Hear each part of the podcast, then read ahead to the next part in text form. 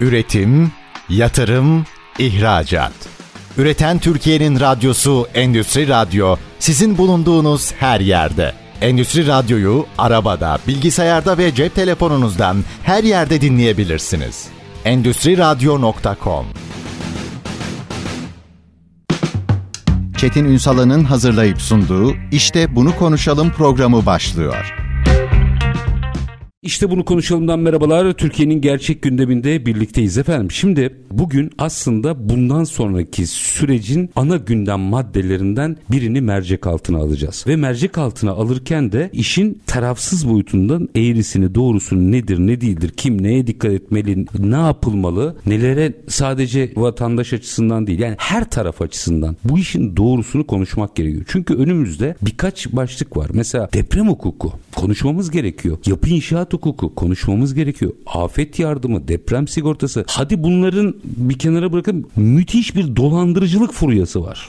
Çünkü herkesin hassas olduğu bir dönem çok müsait. Muhtemelen bakın çok yakın zamanda göreceksiniz. Siber saldırılar da gündeme gelecektir. Çünkü bu kadar herkesin online olduğu bir ortamda hedef noktasına gelecektir. O da muhtemelen yine hukukçularımızın gündemine gelecek. Biz işin aslını astarını öğrenmek istiyoruz. Kimin ne hakkı var? Nereye kadar hakkı var? Ne yapabilir? Ne yapamaz? Hepsini mercek altına alacağız. Çok kıymetli iki konum var. MGC Legal'den partner avukat Özlem Hayalioğlu ve kıdemli avukat Kerim Kocaman. Bugün işte bunu konuşalımın konukları Sayın Hayalioğlu ve Sayın Kocaman hoş geldiniz efendim. Hoş bulduk. Hoş bulduk. Şimdi depremin hukuki süreci desem bakın o kadar kocaman bir başlık açtım ki buna ama bir girizgaha ihtiyaç var. Ladies and first hanımefendilerle başlayalım. Bize bir kere neyi anlayacağız ne anlamayacağız bize bir fotoğraf çekebilir misiniz? Bundan sonra çok konuşulacak bu mesele. Evet şimdi öncelikle depremde bu kaybettiğimiz canlar için öncelikle rahmet diliyorum. Başsağlığı diliyorum. Var olunuz. Bu mağdur kişilerin yakınlarına sabır diliyorum. Yaralılar için acil şifalar diliyorum. Önce bir kere bunu söyleyerek başlayalım. Onun dışında hukuku ikiye ayırmak lazım. Bir anlamda bizim cezai dediğimiz bu sürecin faillerinin karşılaşacağı durumları düzenleyen alan. Bir de yine hukuki dediğimiz belki işin tazmin boyutu ve çeşitli yasal düzenlemeleri gerektiren bir alan. Bunu öncelikle ikiye ayırıp irdelemek gerekecek. Ben bugün bu, bu süreçle ilgili birçok farklı açıdan depremin ve sonrasında yaşananların cezai boyutunu anlatacağım. Sayın meslektaşım Kerim Bey de hukuki tarafında sizleri bilgilendirmeye en azından dinleyenleri bilgilendirmeye çalışacak. Şimdi o cezai tarafıyla bir başlayalım. Evet. Çünkü herkes onu merak ediyor. Onun da yine hukuk içerisinde kalması bir cadı avına dönmeden hakkaniyetle yapılması lazım. Alayım detayları sizden. Evet şimdi öncelikle cezai açıdan da birkaç ana başlıkla biz bunu açıklayabiliriz ama ilk herhalde başlamamız gereken kaybettiğimiz canların Türk Ceza Kanunu'ndaki karşılığı. Bu mağdur kişiler ne yapabilirler? Nasıl bir suç duyurusunda bulunabilirler? İlgili sevk maddeleri ne olmalı? Bu suçun failleri kimler olmalı? Daha önceki yaşadığımız süreçlerden ders aldık mı? Bu yine bir bahsettiğiniz gibi cadı avına ona mı dönmeli? Birkaç kişinin üzerine yine daha önceki dönemlerde olduğu gibi yıkılıp yoksa artık bir şekilde ibret alıp gerekli çözümleri uygulayıp sert tedbirler belki de alıp caydırıcılığı mı ön plana çıkartmalıyız? Bu da bizim önümüzdeki dönem gireceğimiz bir sınav gibi, hukuki bir sınav gibi gözüküyor açıkçası. Öncelikle kaybettiğimiz canlar için şüphesiz ki Türk Ceza Kanunu'nun hayata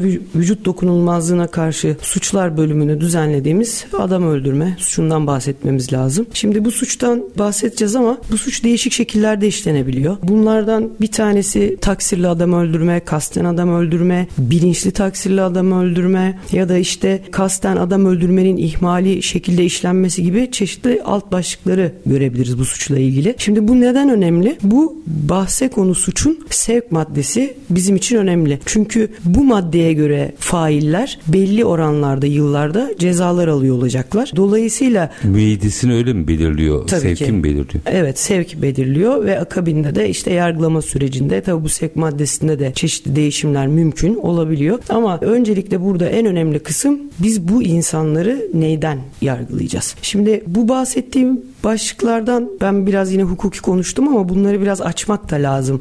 Taksirden ne anlamamız Hı-hı. lazım? Bilinçli taksirden. Bize tercümesi. Evet evet. bizim Siz evet. hukukçu hukukçu anlaşıyorsunuz. Mesela evet, Kerim Bey gayet iyi anlayarak oluyor, bakıyor evet. size. Şimdi onu biraz daha hani herkes için anlaşılabilir kılmak gerekirse kastı zaten hepimiz biliyoruz. Hı-hı. Bir şeyin sonucunu bilerek isteyerek yaptığımız bir hareket. Ama Ama taksiri en azından tanımlamak gerekirse failin kasten değil de daha dikkat ve özen yükümlülüğüne aykırı kusurlu bir davranış ile önemli kısım şurası öngörülemeyecek şekilde başka bir kimsenin ölümüne sebebiyet vermesi. İşte burada taksirle adam öldürmekten bahsediyor olacağız. Hmm. Burada ana unsur öngörülemeyecek şekilde. Şimdi adam öldürme suçları arasında en az, en hafif cezayı da karşımıza sevk maddesi olarak bu suç çıkartıyor zaten. Şimdi bunun daha ağır halini biz bilinçli taksirde görüyoruz. Peki bilinçli taksir nedir? Bu da gerçekleştirilen kusurlu bir davranışla bir kimsenin öleceğinin fail tarafından öngörülebiliyor olması. Yani fail bunu aslında öngörebiliyor. Ancak bunun sonucunun meydana gelmesini istemiyor. Yani o biraz önce taksirde Hı. öngörülemez bir durum. Yani ha, hiçbir anladım. şekilde öngöremiyorduk. Temenni ediyor böyle olması. Evet, anladım. vücut bulabileceğini. Burada bir öngörü var, istemiyor ama çeşitli ihmali davranışlarda da bulunuyor. Biz de buna hukuken bilinçli taksir diyoruz. Durun orada bir virgül atın. Şimdi cezai tarafını bir, bir hukuki tarafını da alalım. Yani ikisini bir arada yaparsak, paçallarsak biz daha iyi anlayacağız. Hemen Sayın daha Kerim Bey'e dönmek istiyorum Sayın Kocaman'a. Üstad hadi bize yani tercih edin. Buradaki evet ya buradaki cezai boyutun yanında bir de tabii meydana gelen zararın karşılanması, bunun tekrar inşa edilmesi, insanların biliyorsunuz hani evleri yıkıldı, işte araçları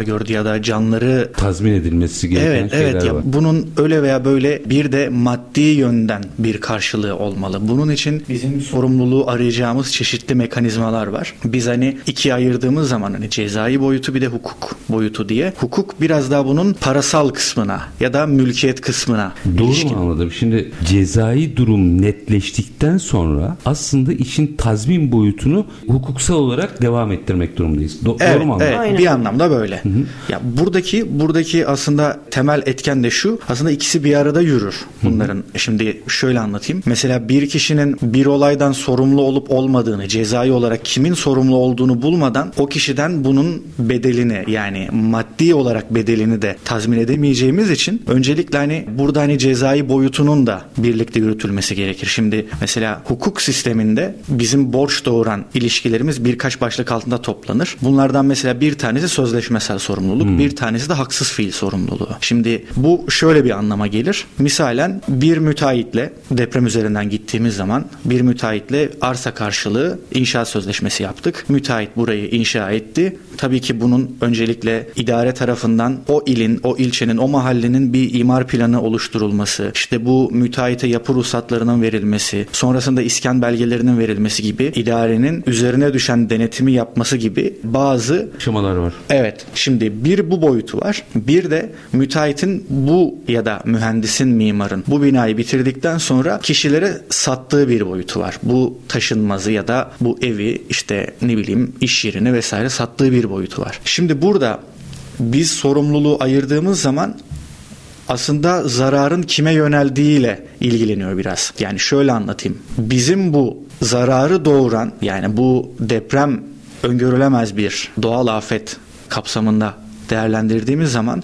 bunun meydana gelmesinde acaba bir ihmal mi var yoksa acaba bir bahsedildiği gibi bir kasıt mı var yoksa bilmeden istemeden ya da öngörmeden ortaya çıkmış bir durum mu var? Bunun temellendirilebilmesi cezai boyutta kimin sorumlu olduğunu ortaya çıkarıyor. Bir dakika durun. Orada virgül atın. Hemen buraya dönelim. Çünkü cevabı oradan almam lazım. Şimdi cezai olarak daha doğrusu sorumluyu tespit ettikten sonra Sayın Kocam'ın dediği gibi bizim mesela burada ne olacak? Bilir kişiler mi devreye girecek? İşte evet deprem kimsenin kasıtlı olarak çıkarabileceği bir şey değil ama deprem bir olasılık olduğuna göre bizim mevzuatımız, kanunumuz da buna uygun yapılar yapılması gereğine hükmettiğine göre şimdi o zaman galiba devreye orada cezai durum geliyor. Kimin ihmali varının tespit edilmesi lazım. Evet. Onu nasıl yapacağız? Eğer ihmal var ise. İşte varsa Aynen. ya da yoksa yani evet. bir kişi ihmali var mı yok mu birinin çıkması lazım ki haklıyla haksız ayrılsın. Yani bunu sadece cezai boyutta da değerlendirebiliriz değerlendirmek doğru değil. Hukuk davalarında da aynı süreç işleyecektir. Hem ceza davalarında hem hukuk davalarında bizim nedensellik bağı, eski tabirle illiyet bağı dediğimiz bağ burada önem arz edecek. Yani Kerim Bey'in de biraz önce ifade ettiği gibi gerçekten bu kayıplar tamamen bir doğal afet sebebiyle mi meydana geldi yoksa burada insandan kaynaklanan herhangi bir ihmal, kötü malzeme kullanımı, denetim yetersizliği bu gibi durumlar mı var? Bunlar külliyen hükmetmek yerine Bunların bir kere araştırılması gerekiyor. Şüphesiz ki. Esas Şüphesiz olan ki. bu. Tabii ki. Yani şimdi bizim hepimizin tek tek televizyonda izlediğinde gördüğümüz yapılar şimdi baktığımızda bir mecra düşünün. Bu mecrada diyelim ki 50 tane bina var. Bunun 48 tanesi yıkılmış, 2 tanesi ayakta. Ya da tam tersi 46 tanesi ayakta, 4 tanesi yıkılmış. Bu şekilde değerlendirebiliriz. Şimdi sadece zemine bunu yüklemek çok mantıklı gelmiyor böyle bir durumda. Demek ki artık zemin dışında bu doğal afetin işte derecesi, sertliği, şiddetinin dışında belli ki artık bazı binalar için insan faktöründen bahsetmek gerekecek. Şimdi burada da nedensellik bağı ortaya girecek. Eğer yapılan gerek bilirkişi raporları alınacak. ilgili kişilerden bu işte deprem mühendisleri olabilir veya işte davaların seyrine göre ihtiyaç halinde duyulabilecek birçok mimar mühendis olabilir. Onlarla gerekli mütalalarını verdikten sonra değerlendirilip bu şahısların fail dediğimiz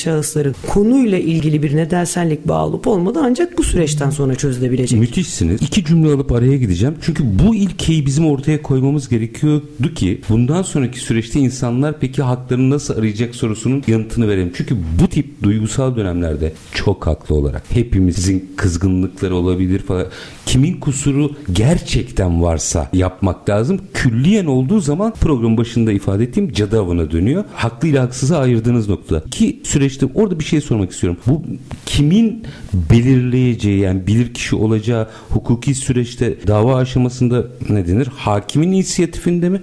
Yoksa bunun adreslendirmeleri var mı? Yargı sistemi aslında tek ayaklı yürüyen bir sistem değil. Hakim kendi ihtiyaç duyduğu bir sonuca, makul şüpheye yani nihai karara ulaşabilmek için kendi ihtiyaç duyduğu kişileri yönlendirebilir ama eksik kaldığı ya da düşünmediği veya başka bir boyutu olacağını gerek avukatlar gerek ceza yargılamasında savcı veya başka türlü bir vesileyle Ya başka kişilerde üç ayağından biri bunu yapabilir Tabii diyorsunuz. bunu talep edebilir. Nihai kararı hakim verir. Mesela bu incelemeyi kimin yap, kimin o incelemede olması gerektiğine. Hı. Yani Mesela bunu ben savunma ki meka- makamı da verebilir, iddia makamı da Aynen verebilir, öyle. hakim de takdir edebilir ama sonuç son kararı hakim bilir kişiye Evet. gönderebilir. Aynen öyle. Doğru anladım değil mi? Evet. Tamamen. Peki şimdi minik bir araya gideceğim. Şimdi zemini bir koyduk. Temeli doğru attık bence. Bir araya gideyim, geleyim. Ondan sonra burada haklar nasıl aranacak? Biraz işin bu boyutunu açalım. Gerek ceza tarafından gerekse hukuk tarafından nasıl bir süreç bizi bekliyor onu da konuşalım. Efendim MGC Legal Partner Avukat Özlem Hayalioğlu ve kıdemli avukat Kerim Kocaman'la birlikteyiz. Kısa bir ara arınlardan deprem kaynaklı hukuki süreci konuşmaya devam edeceğiz. Lütfen bizden ayrılmayın. Üretim, yatırım, ihracat.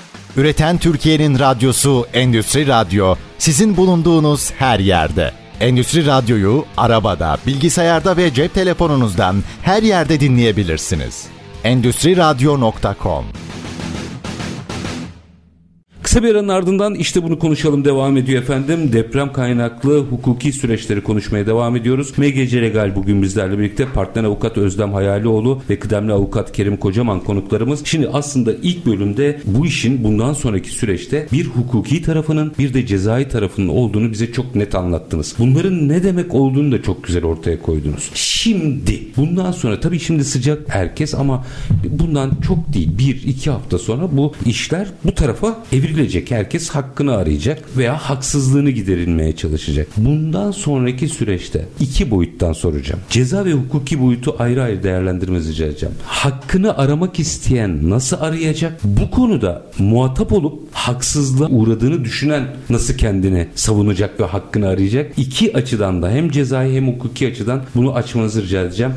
Ladies first. Şimdi biraz önce kaldığımız yerden devam etmek isterim ben açıkçası. Öncelikle dediğim gibi can anlamında bakmak lazım buraya. Ee, Telafisiz alan yani. Evet yani ilk önce bu açıdan değerlendirmek lazım ve biraz önce söylediğim gibi tekrar düşmek istemiyorum gerçi ama sevk maddeleri bizim için çok önemli. Çünkü toparlayacak olursak biraz önce kaldığımız yeri bu sevk maddeleri cezaların faillerin alacağı yıllar ve haliyle de caydırıcılığı hem bu kişiler açısından hem de toplumda bir daha bunun işlenmesini önleyebilmek adına belki de hakikaten artık caydırıcı bir takım önlemler almak gerekiyor. Bu yüzden yüzden benim şahsi görüşüm burada öncelikle Türk Ceza Kanunu'nun 83. maddesinde düzenlenen ihmalen öldürmeden bu faillerin sevk edilmesi gerektiği inancını taşıyorum. Çünkü ihmalen öldürmede aslında bir nevi kasten öldürme hükmü içerisinde düzenlenmiş. Yalnız bu hareketi artık normal bildiğimiz kasten öldürmeden farklı olarak hareketin icrayı değil de ihmali bir şekilde gerçekleşmiş olması şekliyle sonuç bulması olarak açıklayabiliriz. Yani nedir bu? Belli yükümlülükleri olan insanların bu yükümlülükleri yapmaması. Kapsamın bu olması. Evet, ihmal. Yani, Yani burada kastımız. dava ceza davası açacaklar. Eğer böyle Hı hı. olursa sevk bu madde üzerinden açması gerekecek diyorsunuz. Yani benim şahsi görüşüm bu madde üzerinden açılması gerektiği. Çünkü bu madde bize hem bence doğru bir hukuki tespit olarak çünkü ihmalden bahsedebilmemiz için TCK 83'e baktığımız zaman şöyle bir şey görürüz. Der ki belli bir icraî davranışta bulunmak hususunda kanuni düzenlemelerden veya sözleşmelerden kaynaklanan bir yükümlülüğün bulunması işte inşaat sözleşmesi gibi alım satım sözleşmesi gibi değerlendirebiliriz ve önceden gerçekleştirdiği davranışın başkalarının hayatı ile ilgili olarak tehlikeli bir durum oluşturması gerekir. Bana soracak olursanız huzurda şu anda hala hazırda yaşanan olay net Budur olarak diyorsunuz. budur. Yani TCK 83 itibariyle göndermesiyle sevkiyle ihmalen öldürmekten bence suç duyurusunda bulunulması gerekir. Çıtayı koyduk. Aynı değerlendirmeyi bir de hukuki açıdan alacağım. Hukuk boyutunda iş kişiye göre ya da talep edilecek şeye göre değişir. Açın biraz da. Şöyle söyleyeyim. Şimdi bu depremin ortaya çıkmasında dedi ki öncelikle bu bir doğal afet olarak değerlendirdiğimizde bir öngörülemezliği içinde barındırır. Ama komple yani %70'i ya da %80'i fay hatlarının üzerinde olan ve deprem bölgesi olduğu Etkili, aşikar etkileriyle olan %90'ın üzeri. Evet, evet. Böyle bir Coğrafyamız. ülkede, böyle bir coğrafyada bunun öngörülemez olduğunu düşünmek bir anlamda buradan kaçmaya çalışmak olur.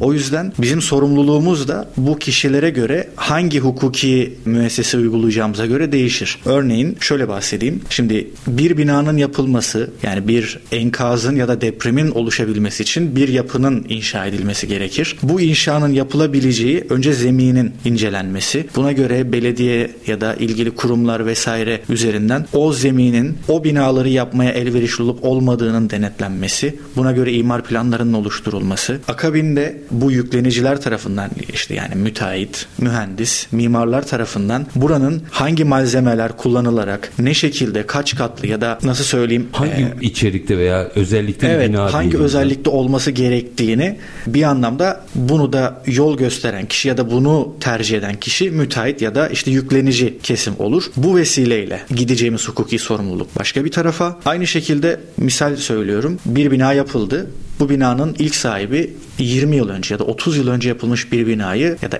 daireyi birine sattı. Bu durumda yeni alan kişinin başvuracağı hukuk başka ya da o evde oturan kiracının ev sahibine karşı başvuracağı yöntem farklı. Hepsinden bir kenara sıyrılarak söylüyorum. Misalen arabayla ben bir eve bir arkadaşımın yanına ziyarete gittim. Deprem tam o sırada oldu. Ben o evdeyken misafir olarak gideceğim hukuki müessese başka. Yolda giderken fay hatlarının kırılma sebebiyle yol yarıldı. Yoldan aracımla yuvarlandım. Burada başka hukuki müessese uygulanması gerekiyor. Bu yüzden hani cezai boyutuyla hukuki boyutu bu noktada biraz ayrılıyor. Hani sorumluluğun kapsamını belirleyebilmek. Mesela burada zaman aşımı dediğimiz bir tabir vardır. Bu mesela her bir hukuki müessesede farklı farklı uygulanıyor. Mesela Ya dava idareden dava değişecek mi aslında? Tabii ki. hepsi? Hukuk hukuk yönünden taleplerin ileri sürülmesi, ne talep ettiğin, ne oranda talep ettiğin, kimden talep ettiğine göre hukuk boyutu ayrı ayrı değişiyor ve bunların her birinin ciddi şekilde incelenmesi gerekiyor. Örneğin şimdi biz ne dedik? İdare orada çok hani idarenin sadece sorumluluğu bu olduğunu söylemiyorum. Şimdi bir sorumluluğun ortaya çıkabilmesi için önce bir fiilin olması, yani bir hareketin ya da hareketsizliğin olması gerekir. Bu hareketsizliğin bir zararı ortaya çıkarması gerekir ve bu zararın o hareketten kaynaklı olması gerekir. Şimdi bu üçü bir araya geldiği zaman tabi bunun bir de öngörülemezlikle birleştiği nokta var. Burada idarenin ya da kurumların onlarca yüzlerce belki yükümlülüğü mevcut. Şimdi ben burada eğer idareye başvuracaksam yani devlete başvuracaksam ben böyle bir zarara uğradım. Misalen senin ihmal ettiğin ya da senin yaptığın bir eylem sebebiyle ben bu zarara uğradım diyeceksek orada başka bir dava, başka talepler, başka bir hukuk. Aynı şekilde e, yükleniciye gideceksek, müteahhite, mühendise, mimara gideceksek başka bir hukuk başka bir mahkeme. Onun dışında bir de tabii bunları denetleyen kurumlar var. Yapı, Yapı denetim kurulları. kuruluşları. Evet. Hani yapan mı sorumlu yoksa bunu denetleyen mi sorumlu diye hangisine sorumluluk yükleyeceğimize göre o da ayrı bir boyutu. Yapı denetim kanununa bakarsanız oradaki mühendis ve şirket direkt sorumlu. Evet işte bunların her birinin işte sorumluluğu orada mesela ne oranda söyleyeceğiz. Örneğin ben biraz Özlem Hanım'ın hani alanına müdahale ederek e, söylemek durumundayım. Bağlantı olur hem de ben evet. dönerim. Şöyle söyleyeyim. Mesela Hatay örneği açık bir örnek. Hani zemini böyle ova ve hani bina yapılmaya çok müsait olmadığı ifade ediliyor. ifade edilen alanlardan bir tanesi. Buranın üzerine şimdi belediyenin hazırladığı imar planları o zemine uygun olarak nereye konut yapılır, nereye yapılmaz buna göre oluşturulması lazım. Diyelim buna göre oluşturuldu. Şimdi Bir dakika. Buna göre oluşturuldu. Soru cevap gideyim mi? Buna göre oluşturuldu. Orada mesela belediye artık kurtarıyor mu kendini? Tabii nedensellik bağından çıkmış oluyor belediye artık. Devam edin lütfen. Şöyle sadece bu imar planını ben oraya bir ek yapayım, virgül koyayım. Sadece o imar planını ona göre yapmak yeterli değil. Şöyle cevabı tam bitireyim ondan sonra isterseniz. Denetim görevi. Evet, evet. Çünkü hani denetimi belediyenin ilgili kurumların yetkilendirdiği kişiler yapıyor ve diyelim o şekilde konutlar işte gerçekten hani depreme hazırlıklı şekilde oluşturuldu imar planları, projeleri. Ruhsatlar buna göre hazırlandı, verildi. İnşaatlar başlandı. Yapı denetim kuruluşları geldi, imzayı attılar, onayladılar. Belediye kendi onayladığı kurumlar bunlar. Kendi o akreditasyonunu yapıp onayladığı kurumların imzalarını taşıdığı için şimdi burada sorumluluğu bölmemiz gerekiyor. Dur. İdareye mi gideceğiz? Şimdi orada soracağım. Yapı denetimi, evet. Orada müteselsiyle e, sorumluluğa mı gidiyor artık? Şimdi zaten Mesela imarı, ruhsatı doğru yapmış, her şeyi kurgulamış. Bir yapı denetim firması da okey düzgün yaptılar demiş. Orada dolaylı yoldan mı sorumlu oluyor mesela belediye? Hayır yani müteselsilen sorumluluk zaten tam olarak dolaylı sorumluluk diyemeyiz. Yani müteselsilen sorumluluk birlikte sorumluluk. Ha öyle mi? Tabii, Tabii ben de yanlış anlamına geliyor ve bir olaydan birçok kişi aynı anlamda sorumlu olabilir. Mesela biraz önce verdiğimiz Kerim Bey'in söylediği örnekte siz dediniz ki bana belediye kurtuldu mu? Ben dedim ki evet belediye kurtuldu. Ama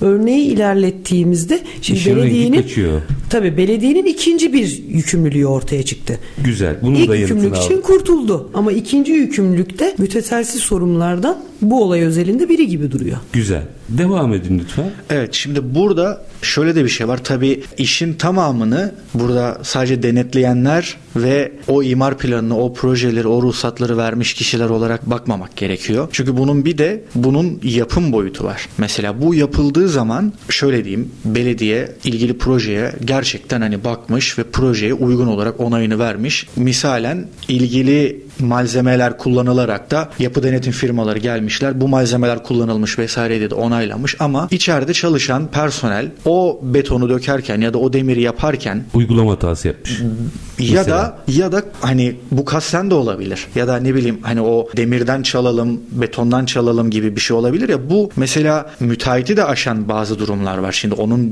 bilmediği de olabilir. Hani oradaki kalfa televizyonlarda bu sıralar çok duyuyoruz. Hani o kalfa belki başka türlü bir şey çıkardı. Bunun tespiti zaten bambaşka bir e, yere evriliyor. Burada işte sorumluluğun kime ait olduğu hani gerçekten böyle birçok kişi var ve bunların her birinin ayrı ayrı kendini savunacağı şeyler var. Belediye der ki ben buna göre denetledim. Yapı denetim der ki ben denetimimi ona göre yaptım. Bu her şey. çıkar mı? Çıkar herhalde. Bilimsel olarak analiz edildiğinde çıkar olay. Evet işte hani bu da mesela yapı yıkıldıktan sonra bunun nasıl tespitini yapacağız? Onu Burada- açalım, onu açalım. Bir dakika durun. aşama aşama gidelim bizim Evet. aklımız karışacak yoksa. Çünkü burada bir soru daha var. Şimdi Özlem Hanım orada peki mesela ben cezai olarak baktığımda her bir yani Kerim Bey'in söylediği her bir başlığa ayrı ayrı dava mı açmam gerekecek? Yoksa benim bir davamın içerisinde hepsi sorumlu mu oluyor? Sizin bir davanızın içerisinde hepsi sorumlu olacak. Yani siz bir suç duyurusunda bulunacaksınız. Bir mağdur yakını olarak şikayetçi olacaksınız ve zaten bu süreç içerisinde her kimden şikayetçiyseniz dilekçenizde bunları açık açık belirteceksiniz. Sizin belirttiğiniz dışında yargılama esnasında ayrıca tanıklar dinlenirken bilirkişi raporundan sonra daha önce sizin dilekçenize söylemeyi unuttuğunuz, düşünmediğiniz ya da süreç içerisinde ortaya çıkan yeni bir fail oluşursa bu da zaten süreç içerisinde bu yargılamaya dahil edilerek devam edecektir bu yargılamalar. Yani siz bunları her biri için ayrı ayrı suç duyurusu gibi düşünmeyin. İşte biraz önce söylediğiniz o müteselsil sorumluluk Burada hali ortaya çıkıyor? zaten tam olarak bu anlama Ya ben geliyor. olaya dava açacağım. Aynen. Suç duyurusunda bulunacağım daha doğrusu. O muhatapları kimse hepsi aynı dava içerisinde gözükecek. Doğru. Haklı haksız o mahkemenin içinde belli Tabii olacak. ki şimdi öyle bir yargılama süreci geçireceğiz ki mesela biraz önce Kerim Bey'in verdiği örnekten yine yola çıkacak olursak şöyle bir şey yapabiliriz ki mesela idarenin belli başlı işte idarede bu imza atması gereken şahıslar her kimlerse o şahıslar suçsuz bulunup müteahhit firma suçlu bulunabilir ya da müteahhit firmaya da suç addedilmeyebilir. Yapı denetim firmasının uygundur raporu yanlış gelebilir. İşte böyle bir durumda biz aynı dosya içerisinde aynı yargılama süreci içerisinde yargılanan insanların bazılarının beraat ettiğini bazılarının ise ceza aldığını göreceğiz. Burada özellikle altını çizeyim o zaman. Lütfen bu yargılama süreci öncesinde külliyen kimseyi suçlamayın. Tabii en ki. önemlisi bu. Evet. Yani çünkü sizin söylediğiniz çok önemli. Biz o anda gayri ihtiyari suçladığınız bir kesim kimse o başlık suçsuz çıkabilir. Her davada ve her binada da değişebilir bu bu arada. Tabii ki. Onun altı yani böyle toptancı zihniyette bir şey yapmamak lazım. Şimdi bir araya gideceğim ama araya gitmeden önce sizden şunu cevabını alayım. Çünkü kritik yer oradaydı. Bina yıkılmış. Şimdi ne yapacağız? Oraya geçmeden önce şurayı bir virgül daha atacağım Tamam. ben. Burada cezai boyutu bu şekildeyken tek bir yargılamayla hukuki boyutu böyle değil. Az önce söylediğim gibi. Hukuk aşama boyutunda aşama tabii, bakıyor her yerine. Hukuk boyutunda ayrı ayrı dava açıyorsunuz. Kime açtığınıza göre değişiyor. Tabii şöyle bir şey bu şu demek değil. Ben müteahhite başka dava, yapı malikine başka dava, denetçiye başka dava böyle değil. Tek bir dava içinde aslında hepsi ayrı ayrı mı dava oluyor Ee, haline geliyor anlamadım onu. Evet orada da mesela müteselsil sorumluluğu yine orada da mesela idari dava mı olacak hukuk davası mı olacak? Yani idarenin Orada bir da ayrı bir ikili ayrıma tabi Evet. oluyor. İdareye karşı açtığınız davaları normal özel adli yargıda açamazsınız. Siz bu konuyla ilgili tazminat boyutundan bahsediyorum tabii cezai boyutundan bahsetmiyorum. Siz bu konuyla ilgili bir hukuk davası açtığınız zaman muhatabınız idare ise bunu idare mahkemesinde mahkemesine gidecek. Hı. onun dışında özel hukuk kişisi ise normal adli mercilerde açacaksınız. Kerim Bey'in dediği gibi o şekilde bir ayrım var. Bir kere çok karışık. Evet. Ve zor bir süreç anladığım kadarıyla. Burada hani işin kolay kısmı bakıldığı zaman sadece şu. Biz şu silsileyle gidilmesi benim tavsiyemdir. Bir, burada ben sorumluluğu kime yönelteceğim dediği noktada eğer bir devlet kurumuysa başka bir hukuk yürüyecek. Eğer bir özel hukuk yani müteahhit, Müteahhit, vesaire yapı vesaire ise denetimse evet, vesaire bunlarsa başka bir süreç yürüyecek. belediye ve ilgili makamlık nereye kadar giderseniz onlar idariye, Evet. diğeri normal adliyeye yapılacak suç duyuruları. Evet. Burada burada da tabii hani kendi içinde Suç duyuruları değil de davalar desek daha doğru mi? olacak. Evet. Ha bu artık dava Tabii. açılıyor tabii. suç duyurusu cezada olan O şey. kadar da hukuk bilmiyorum yani o kadar güzel ne olur. Hukukçu olan sizlersiniz. Şimdi burada da tabii hani kime sorumluluk yönelttiğimiz dedim ya önemli diye. Mesela siz hani orada bir kiracı ev sahibine yöneltecekse bu sorumluluğu. Şimdi bunun açacağı davanın hukuk davası sadece dayanacağı gerekçeleri farklı. Mesela arabası enkaz altında kaldıysa onun gerekçesi farklı. Bir şey soracağım. Bu işin biraz pratik yolu var mıdır diye ama aradan sonra. Aradan sonra aklımda acabası var bunun. Doğrusunu size soracağım. Bilmiyorum çünkü bunu. Sadece aklıma geldiği için. Ama ne olduğunu aranın ardından söyleyeceğim. MGC Legal partner avukat Özlem Hayalioğlu ve kıdemli avukat Kerim Kocaman'la depremin deprem kaynaklı hukuki süreci konuşuyoruz. Kısa bir ara lütfen bizden ayrılmayın. Üretim, yatırım, ihracat. Üreten Türkiye'nin radyosu Endüstri Radyo sizin bulunduğunuz her yerde. Endüstri Radyo'yu arabada, bilgisayarda ve cep telefonunuzdan her yerde dinleyebilirsiniz. Endüstri Radyo.com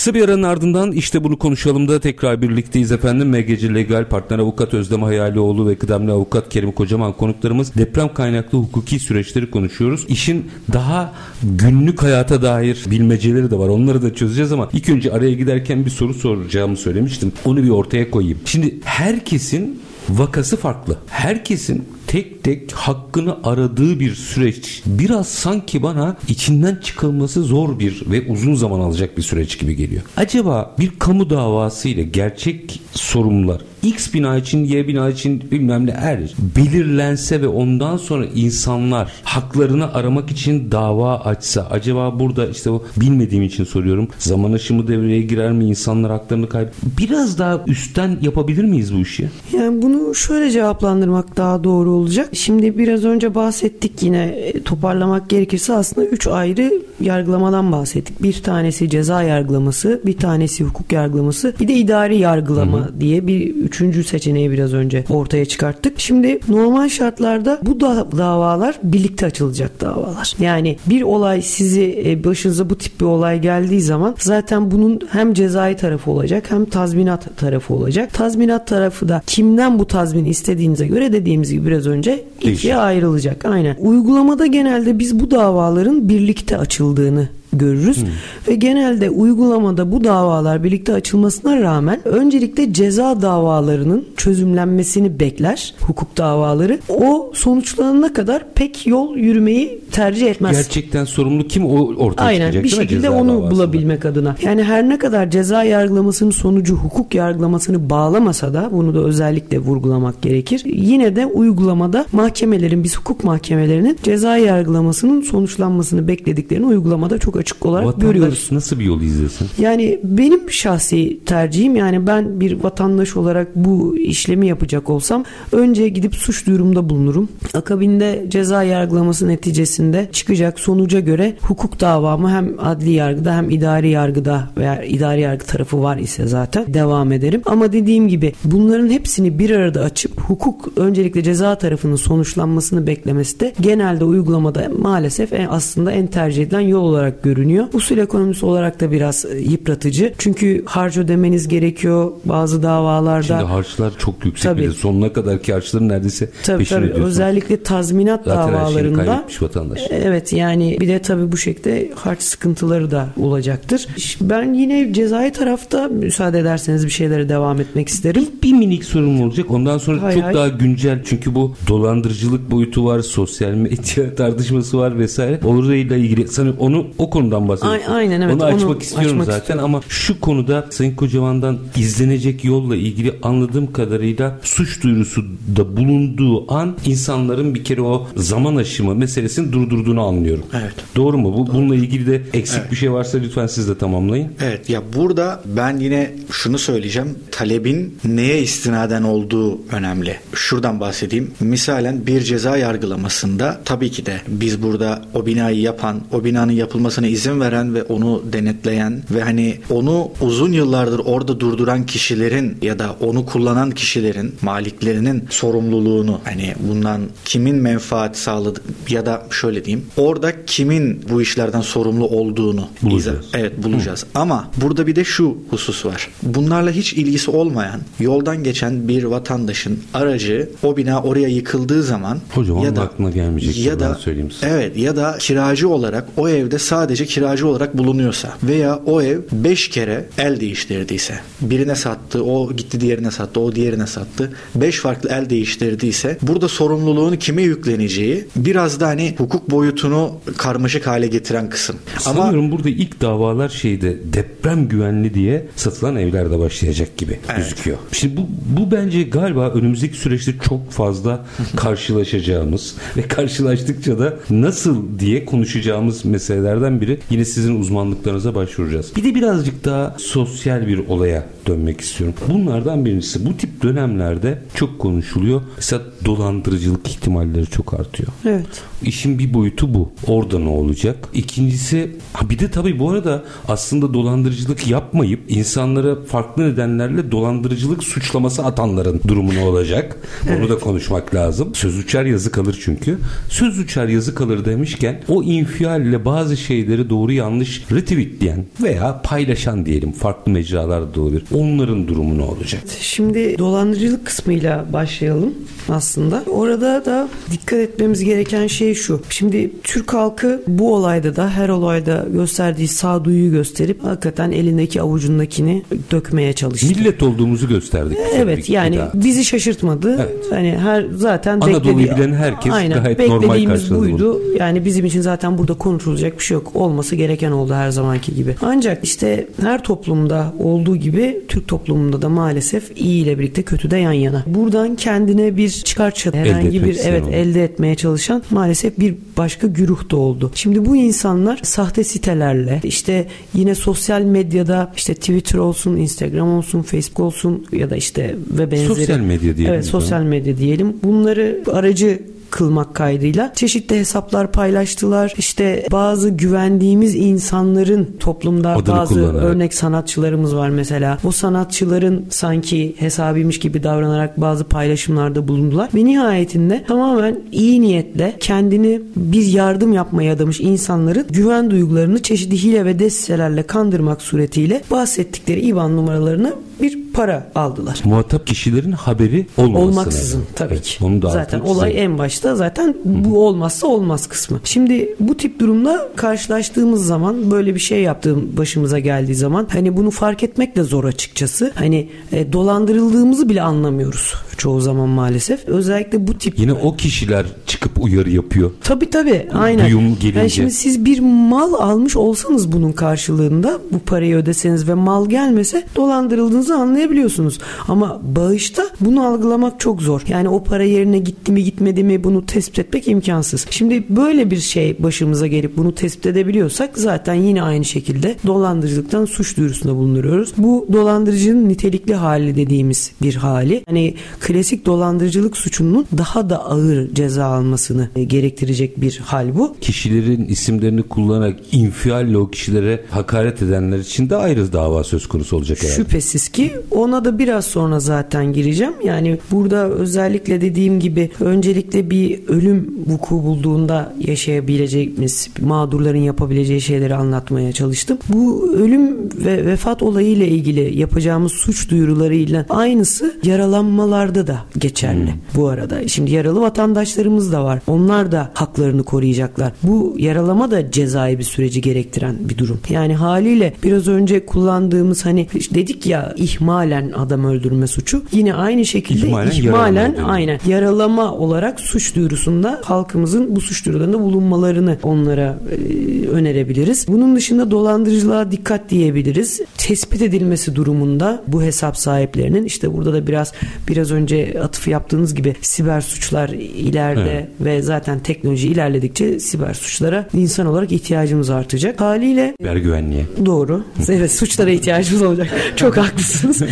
Dolayısıyla dolandırıcılık kısmını da bu şekilde bir uyarı olarak geçtikten sonra özellikle bir şeyden bahsetmek Bir istiyorum. öneriniz var sizin. Süreç açısındaki hırsızlık, yağmalama dediğimiz olayları da bir orayı da bir açmak lazım cezai boyut anlamında. Şimdi hepimizin gördüğü ve aslında son derece ilgimizi çeken bir görüntü vardı. Hani hatırlar mısınız? Depremden çıkmış bir genç erkek kardeşimiz ayakkabı bulamamıştı ve orada vefat etmiş birinin ayağından ayakkabısını alıp giymişti ve hüngür hüngür ağlıyordu. İzin alamadım bana kızmış mıdır diye. Şimdi bu tabii hepimizin Bence tartışmaya bile gerek yok. yani hani ama örneklendirmek Hani adına vicdanı- tabii ki hani kamu vicdanının işte bazen kamu vicdanına uygun olabilir ama Türk Ceza Kanunu'na uymayabilir. Onu da birazdan örneklendireceğim. Hani mesela bu tip durumlarda biz bunlara hukuken zorunluluk hali diyoruz. Yani burada o arkadaşımızın da hani vicdanı rahat olsun bu zaten TCK anlamında bir suç teşkil etmeyecektir. Biz buna dediğimiz gibi zorunluluk hali dediğimiz için bu suçun failine bu bir suç değil de, de bu eylemin failine herhangi bir ceza verilmeyecektir. Onun dışında genel olarak hırsızlığa baktığımız zaman hırsızlık yine diğer suçlar gibi daha ağırlatılmış sebeplerin olması durumunda nitelikli hal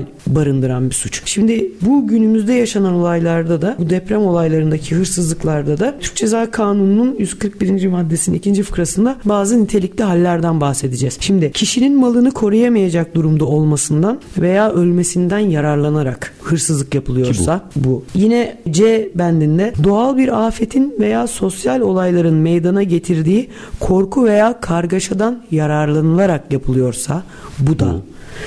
Yine bir diğeri e, F bendinden bahsediyoruz. Tanınmamak için tedbir alarak veya yetkisi olmadığı halde resmi sıfat takınarak işte kendine akut görevlisi falan Diyenler demek var. suretiyle evlere giren. Mesela illa hani bir ölüm ya da yıkım gibi düşünmeyin bunu. Şöyle de düşünebilirsiniz. Hasarlı evlerinden insanlar çıktılar. Tabii, tabii. Akabinde ne oldu? Gelip bir kontrol edelim binaları diye kendisine kamu görevlisi verip o evlerin içine sorgusuz sualsiz girip o evlerden işte çeşitli ziynet eşyaları ne bileyim teknolojik eşyalar alıp çıkanlar da oldu maalesef. Şimdi bu fıkrada yine onlarla ilgili düzenlemeyi gösteren. Bunlar ne yapılıyor? İşte hapis cezaları ve ağır tabii tabii ki bunlar hapis cezalarında ağırlatılmış yani cezasız halleri. kalmıyor bu iş bir Şüphesiz ki cezası kalmıyor. Zaten nitelikli hallerinden bahsediyorsak mesela 5 yıldan şu son bahsettiğim 3 fıkrada hırsızlık suçunu 5 yıldan 10 yıla kadar hapis cezası haline getiriyor ki bu da zaten bizim halk dilinde yatar dediğimiz içeri girmenizi gerektirecek edecek suçlardan aynen biri. Süren bitti ama şeyi de sosyal medya paylaşım yapanları da iki dakikada olsa bir açarsanız. Tamam hemen orayı onlara da açalım. Yani burada da vatandaşlarımızın bu dezenformasyon yasası çıktı biliyorsunuz. Bununla ilgili herhangi bir sıkıntı yaşamamaları adına hukuken biz yine uyarımızı yapmak istiyoruz MGC legal olarak. Çünkü gerçekliğinden emin olmadığınız bir yalan haberi retweetlemek, bunu sosyal mecralarda paylaşmak sizi de bu suçun aynen bu haberi sıfırdan yapan bir insan gibi fail haline getiriyor. Buna muhakkak özen göstermemiz lazım. Bir ikincisi de yine çok önemli bir şey. Hani bir şiddet görüntüleri gördük hepimiz. E, bu hırsızlık yapan şahısların e, şiddete uğradığı görüntüler. İşte biraz önce de dedim ya size hani kamu vicdanı ayrı bir konu, suç ayrı bir konu. Şimdi biz Normal maalesef televizyonda göremezsiniz çünkü rütük gereği onu göstermez. Tabii ama işte biz mesela Twitter ortamında bunu görebiliyoruz ve bunlar dediğim gibi bir de retweet alan şeyler oluyor. Burada da ben e, sağduyulu, vicdanı yanan yani ben de zaten vatandaşlardan biriyim nihayetinde. Hı. Aynı şeyleri hissediyorum ama onlardan farklı olarak bir hukukçuyum ve e, onların güvenliğini de düşünüp onların da başının daha sonra yanmasını istemediğim için uyarmak ve ikaz etmek durumundayım. Bu tip paylaşımlara övmek, bu tip paylaşımları e, retweetlemek veya bunları e, yer göstermek. Bakın burada da şu var. Burada Hedef da şu grup aynen. İşte bunlar sizi hukuken suçlu hale getirecektir. Her ne kadar vicdanınız rahat olsa da e, bu bir suç ve Türkiye Cumhuriyeti hudutları içerisinde suçlar adli merciler tarafından kovuşturulmalı diyorum. Doğrusu da bu. Yani bu devletin polisi var, askeri var. Oraya bildirebilirsiniz belki yaymak Aynen. yerine. Ben elime böyle bir görüntü geldi veya böyle bir bilgi geldi diye bildirebilirsiniz. Evet. Doğru hareket bu olabilir. Bir cümle. Ben tüm bu kusur ve zararı kimden karşılayabileceğimizin ardına şunu da ekleyeyim. Şimdi burada bir de e, deprem sigortası DASK dediğimiz ya da zorunlu trafik sigortaları dediğimiz mesele var. Şimdi burada e, vatandaşımızın e, şöyle bir yöntemi de olabilir. Doğrudan ceza yargılaması tabii o işin başka bir boyutu hukuki olarak zararını karşılamak için e, dava yoluna gitmeksizin bir de DASK'la veya zorunlu trafik sigortasıyla karşılayabileceği bazı zararları da mevcut. Ki sigorta sektörü biz buradayız diyor zaten. Evet evet ya buna ilişkin zaten DASK genel Çalışmalarını yapıyor, Evet, evet, açıklamalarını duymuştum açıklamalarını da. Şimdi burada e, öncelikle hani burayı da değerlendirip burayla karşılanamayan bir zararın Olursa varlığı davalık olun diyorsunuz. olması hani bir anlamda vatandaşın e, ileri vadede, uzun vadede, kısa vadede fark etmeksizin ulaşmak istediği amacı, ulaşmak istediği amaca daha hızlı ve daha rahat ulaşabilmesine e, vesile olacaktır. MGC Legal e, partner avukat Özlem Hayalioğlu ve kıdemli avukat e, Kerim Kocaman çok teşekkür ediyorum. teşekkür Zor zamanda ve nazik bir ortamda e, hukuki kimliklerinizle, hukukçu kimliklerinizle e, bunları bizlerle paylaştınız. Ben çok kıymetli olduğunu düşünüyorum. E, dinleyicilerimizden de çok faydalananlar olduğunu eminim. Yani hem mağdurun nasıl hak arayacağını, neyle muhatap olacağını hem de aslında uyarılarınızla pek hani böyle durumlarda kimse pek konuşmak istemez ama e, büyük bir e, açık yüreklilikle geldiniz. E, teşekkür ediyorum. Biz teşekkür ederiz. Sürçülisan ettiysek affola ama bunların konuşulması gerekiyor. Daha sonra sıkıntılar yaşanmaması için biz de detayları MGC Legal Partner Avukat Özlem Hayalioğlu ve MGC Legal Kıdemli Avukat Kerim Kocaman'la konuştuk. Çok teşekkürler efendim. Sağ olun. Biz teşekkür Bugün konumuz deprem kaynaklı hukuki süreçlerde efendim. Her zamanki gibi bitirelim. İşinizi konuşun, işinizle konuşun. Sonra gelin işte bunu konuşalım. Hoşçakalın efendim.